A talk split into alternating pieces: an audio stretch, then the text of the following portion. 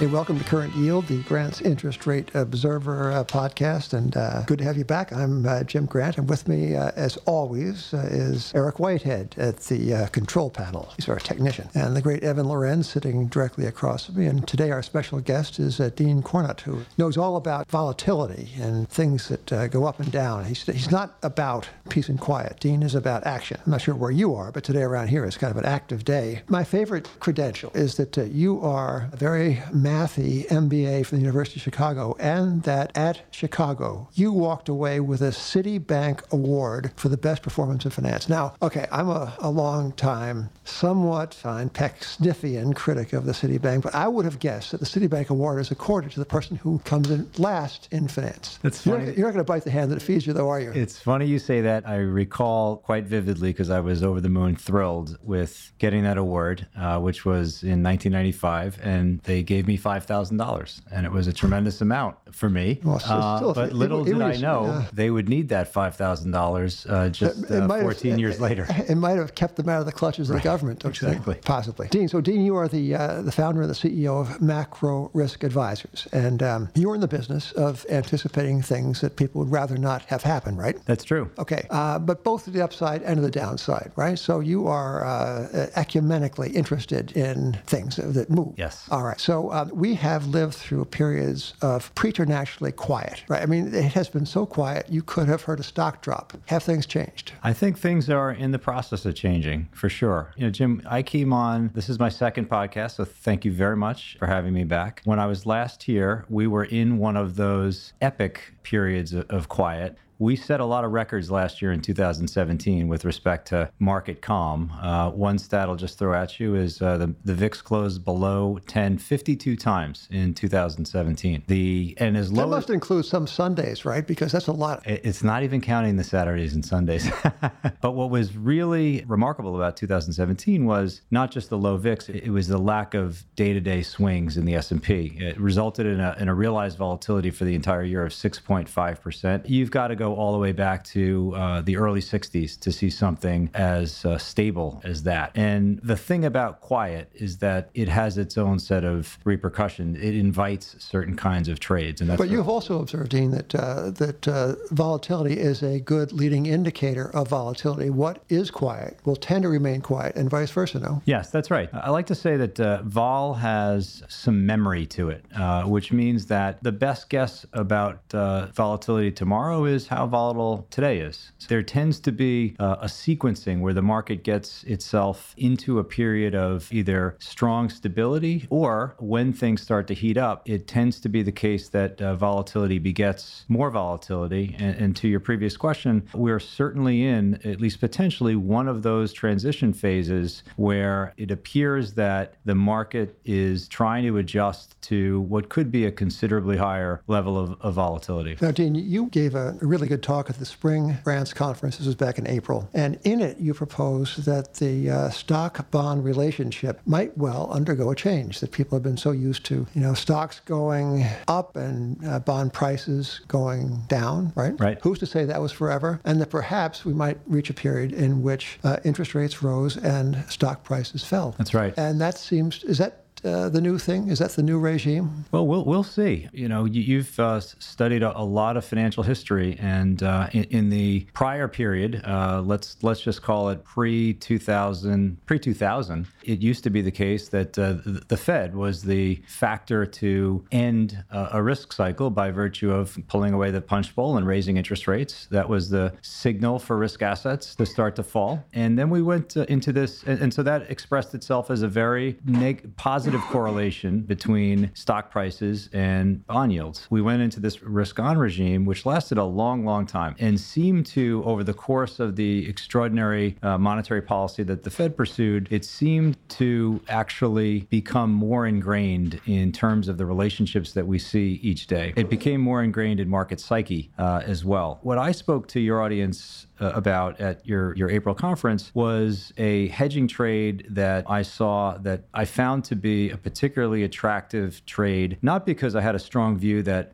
this was going to happen, but that the price of it was exceptionally cheap by virtue of how derivatives are priced. And specifically, in normal risk on, risk off times, when stock prices fall, bond yields fall as well. That is the correlation. And, and that correlation gets fed into this exotic option pricing model that Wall Street uh, uses, and it cheapens the price substantially for a trade in which you're willing to bet that stock prices fall and bond yields actually rise. It's so uh, are these are these models all programmed by people who are 24, 25? I mean, is there no more distant memory than three or four or five years ago? They may be older than 25, but they only look back uh, on data that's five years old. So they could be older, but the, the, the window of data that they're using does not contemplate the old regime. So there's no Great Recession, there's no financial collapse, there's no blow up. Everything's just smooth sailing. Oh, wait, wait a second. They ignoring the panic of 1907?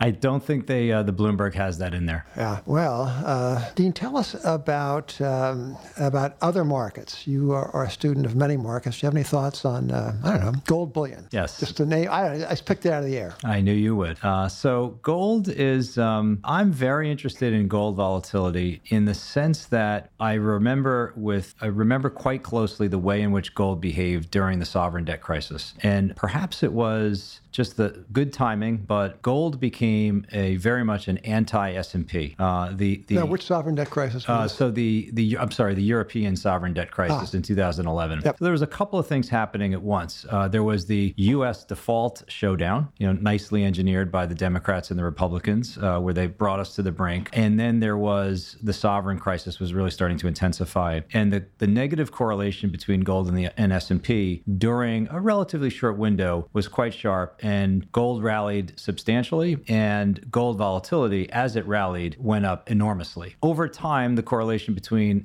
gold and S&P has been somewhat negative, and that makes it a diversifying asset. What I'm picking up on recently is over the last couple of weeks is a somewhat of a return, and it may be too short-lived to make a strong call here, but the correlation, the negative correlation between gold and, and the S&P has started to reassert itself. That to me is a sign uh, of market confusion. Uh, it's a sign of nervousness nervousness. And when I look at options on gold, I see some very, very cheap options. I do tell. Which ones? Well, I, I just the the surface of options. So if I look across time, so different expirations, and I look across different strike prices, I'm able to buy options with a implied volatility of 10 or 11. That's a pretty good deal. You can buy a lot of options when vol is that low. Again, just for comparative purposes, you know, the VIX is up here again around 20 uh, or so. So to be able to um, now why are gold options cheap? Well, the reality is that gold has not had a lot of volatility this year. Um, I think folks have kind of given up on it as a hedge. It was particularly disappointing in uh, during the VIX event of earlier this year to see gold be very non-reactive. So if you had that as a hedge, you saw very little follow through, both in volatility space and also the, the spot price. Uh, so so folks have sort of abandoned it a little bit. The open interest in gold options is not very high, and there's a lot of retail retail selling of gold options. And I think that's actually what's causing the volatility to, to be depressed. So I see opportunity there. Dean, speaking of uh, volatility and of the February event, do you see anything like it on the horizon now? So February was very unique. And just so a couple of things to comment on. One, well, let's, let's refresh people's memory on yeah. what happened. Wow, it uh, was something else. It's it is the uh, poster child for a product, a derivative product that runs amok. This ETF complex built around the VIX was one in which investors were able to actually, if you think about this, buy a stock, which really it, it's an equity called the XIV and this stock doesn't have a business outside of selling VIX futures. So the, the everyone's got to make a living though, Dean. Doing it, it, made a fine living selling VIX futures because of 2017. Yeah. Volatility was so low, the payoff to being long this stock called the XIV. Again, it's just a a mechanism to sell volatility expressed in an ETF. The performance, the Sharpe ratio for the XIV was on the order of four or five in 2017, as it so was for it just, most. It just went up and up and up, right? It, it benefited uh, substantially from the incredibly low level of realized volatility. Uh, so, what happens? A good trade attracts people's interest, and people see something going up, and more and more capital flowed into this uh, VIX ETF, and it got larger and larger and larger. And so, when the volatility started in, it was probably started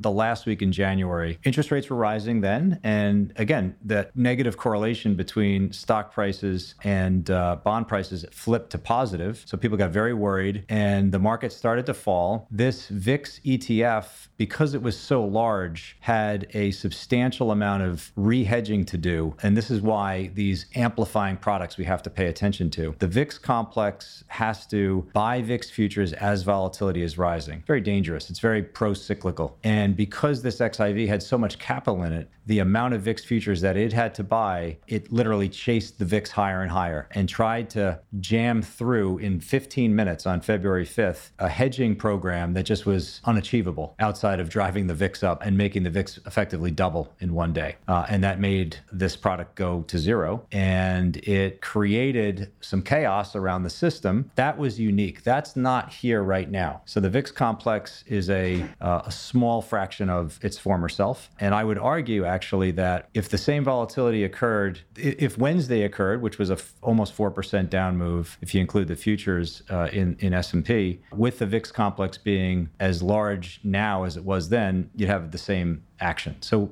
it's good that that's not around. It takes away from some of the volatility. But you still have a lot of funds that are essentially betting on correlations and, and selling effectively volatility. The 60-40 uh, allocation of you know to uh, st- uh, stocks and bonds bets that stocks and bonds will move in opposite directions, and as um, you know one appreciates, they buy more of the other. You also have risk parity. You, you still have a lot of capital in these strategies. They're not as kind of levered and as exotic as the XIV might have been, but there's still a lot of capital out there doing similar things. It's it's it's a great point, and I think this is some of what's happening right now. If you step back, there's always news and things to worry about. It's hard, you'd be hard not to worry about inflation or oil prices or the geopolitical cycle, but there really is an absence of news relative to the volatility that uh, has been set upon the market in the last week or so. And uh, what I and others would argue is that underneath the surface of the markets, there are these funds that take as an input into the sizing of their positions volatility. So when volatility goes up, they are programmed programmatically forced to de risk, to sell. And some of these funds have gotten quite substantial in size. I do think it's difficult to know exactly how much the market's getting pushed around by these funds. But Evan, as you note, there's risk parity funds, there are CTA trend following funds that just get long the trend. The trend was up, so you get really long it, and then when the trend changes, you get out. And then there's this other class of funds called vol control. Uh, no one knows exactly how big these things are or exactly what their reaction function is, but I'll give you the broad strokes. The IMF estimated that they have about 500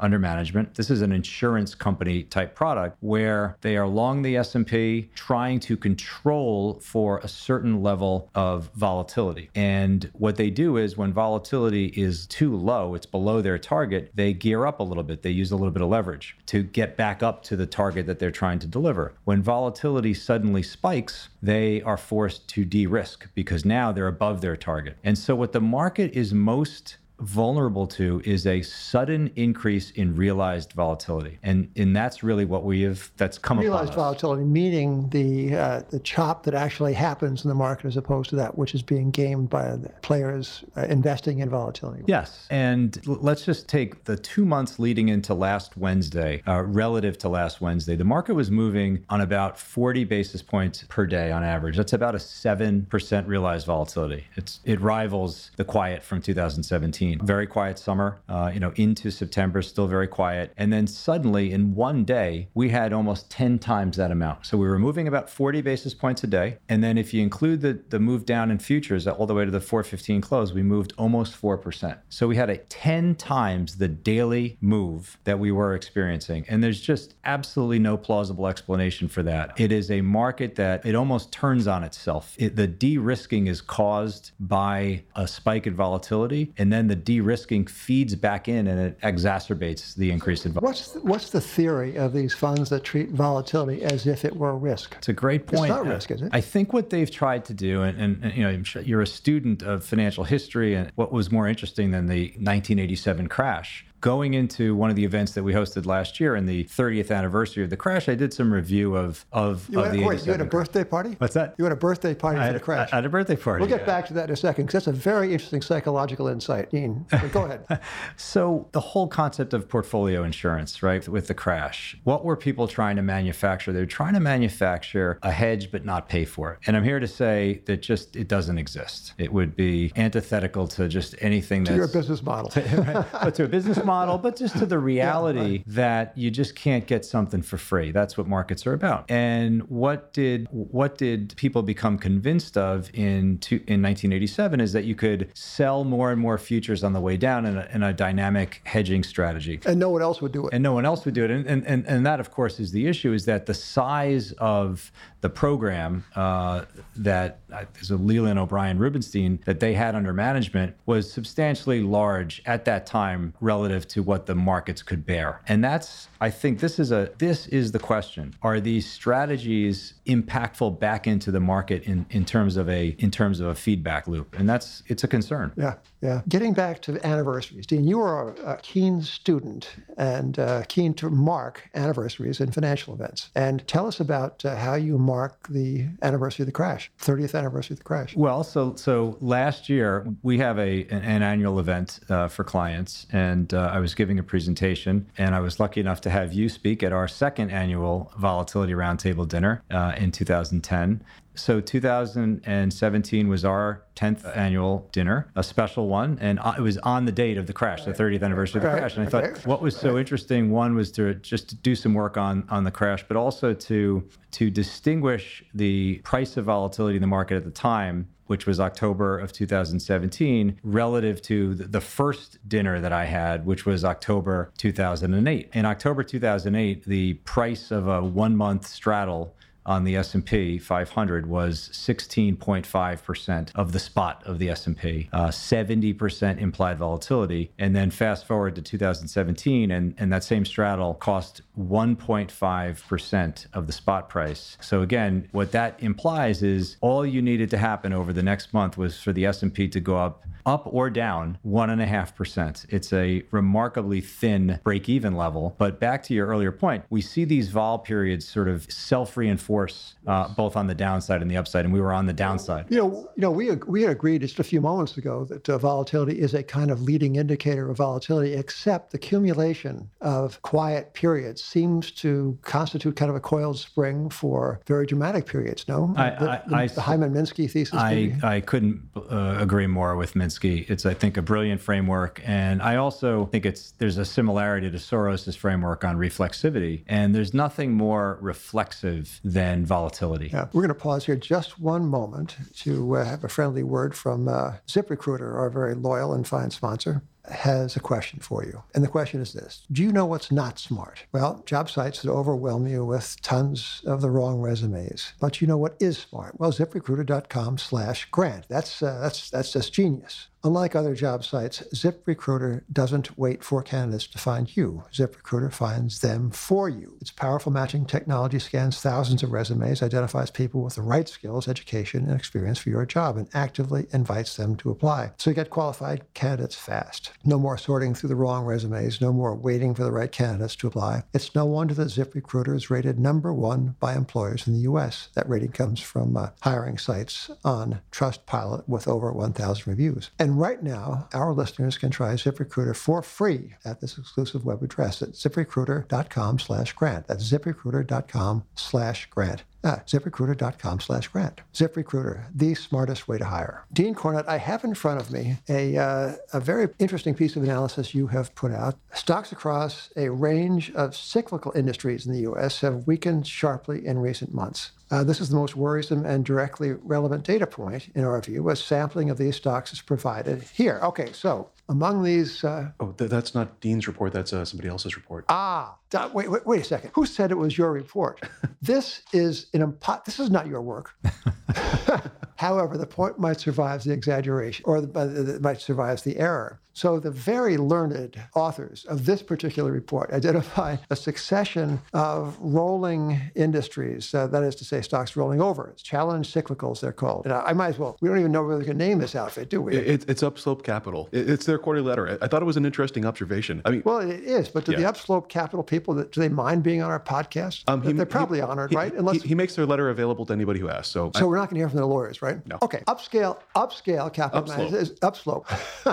we, ladies and gentlemen, we are at the very margin of having to go back and tape this whole thing over again. What do you think? Or do we go with spontaneity or do we go with carefully rehearsed? No, spontaneity, right? Okay. Upslope identifies housing like DR Horton and autos, GM, and airlines, American Airlines, packaging, iPaper, uh, wreck vehicles, Harley Davidson, banks, blah, blah, blah. Okay, ladies and gentlemen, you take a look at these charts. All right, now I'm going to pass the paper to Dean. What do you think? Does this speak in your mind to an opportunity? Is there an option suitable to uh, hedge against what appears to be a rethink of our cyclically strong economy? It's uh, certainly, I, th- I think there's information in looking at housing as an example, as a leading indicator. And if you just step back and you think about the what are higher interest rates? Higher interest rates are a cost. Uh, I was I just was taking a look at you take the I think the Fannie Mae mortgage conforming limit is about four hundred and fifty thousand. So let's just say I, I make it five hundred thousand, and I take my thirty year mortgage and I use four percent, uh, which was about the beginning of the year, versus say five percent, hundred basis points. That's on the order of about three hundred dollars per month. It's just not a small amount. I get it that we're in a very robust uh, economy from a unemployment low unemployment standpoint, and, and all the work that we do on the economy. The economy itself says things still look relatively good. I definitely definitely believe that markets themselves are flashing some signs here that are divorced. They don't have to be related to the real economy side. The markets themselves are telling us something. And when, again, you know, housing as an example,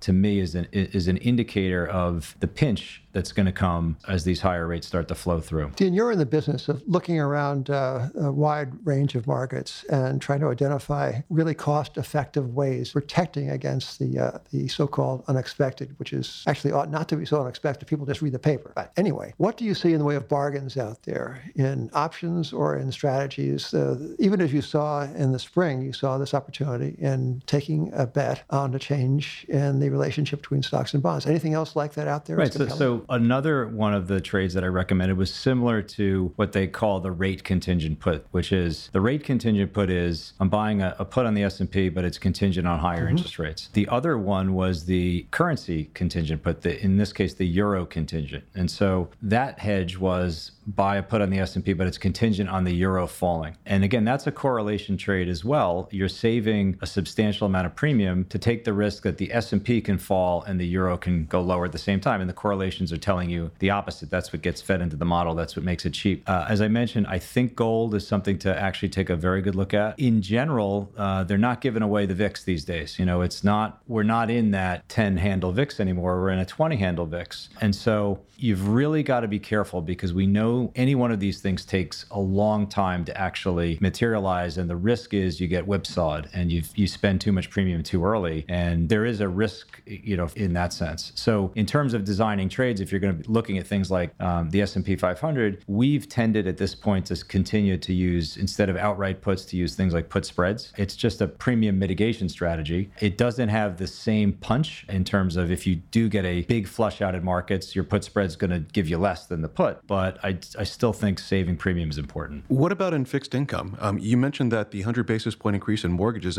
has increased the monthly payment for a half a million mortgage by 300 bucks a month. If interest rates are increasing and bond um, bulls are right and it's going to choke off growth, then rates might go lower. And if I look at volatility unlike the move, which is a, a measure of volatility on treasuries, it's still pretty low. Are there cheap options to say calamity happens and rates go lower? Absolutely. And, and again, uh, a third trade I had in that deck on, uh, from uh, from my presentation presentation at your April conference was to effectively do that, which is if things get really bad, what do we know? If they get bad enough, the Fed cycle is going to change, right? So the, the yield curve will bull steepen, meaning they'll they'll the front end, the shorter dated part of it, which embeds successive tightening expectations from the Fed, that part of the curve is going to rally because again, if things are bad enough, it's going to knock the Fed off course. The Fed would be crazy not to, right? If if it'll something be, it'll be loco. It would be loco. It may already be loco. So, Evan, to your question, yeah, and, and your point on the move index, absolutely. Uh, that's a that's a good proxy for the cost of interest rate options. They're up a little bit, but still, in the grand scheme of things, I think there's some very interesting things to do from a tail risk standpoint. Very unlikely to pay off. You know, our best guess should be that the Fed keeps going, but in a scenario in which things get truly, truly disrupted, the market will now take out those successive tightenings that are implied, and you'll see a pretty strong rally in things like two and three year treasuries. Dean, it, uh, uh, in conclusion, uh, first and for, foremost, uh, thank you. But in conclusion, uh, at the conference, someone quoted Eric Sevareid, the CBS commentator from yesteryear, and Eric Sevareid was quoted as saying, this is 1964, that the business of America is actually not manufacturing autos or houses or putting on TV shows. It is rather conceiving, expressing, and disseminating anxiety. And in a way, you're in the anxiety business. How is business? Yeah, so we uh, we're, we're, definitely positively correlated to the VIX. So you know, I like to say that vol, volatility, and volume are pretty pretty correlated. And uh, what does an option? What is an option? At, its core, an option is the right to change your mind, right? And uh, the right to change your mind becomes more valuable when things are moving more quickly. And and so we certainly see more trading activity uh, when the VIX is up here. Well, Dean, thank you for coming by. Dean is, as, as you know by now, is the CEO of Macro Risk Advisors, uh, a friend of Grant's, and we like to think we're a friend of Dean's. So thank you for being here, Dean. Thank you so much. And ladies and gentlemen, until next time, thank you for being with Current Yield.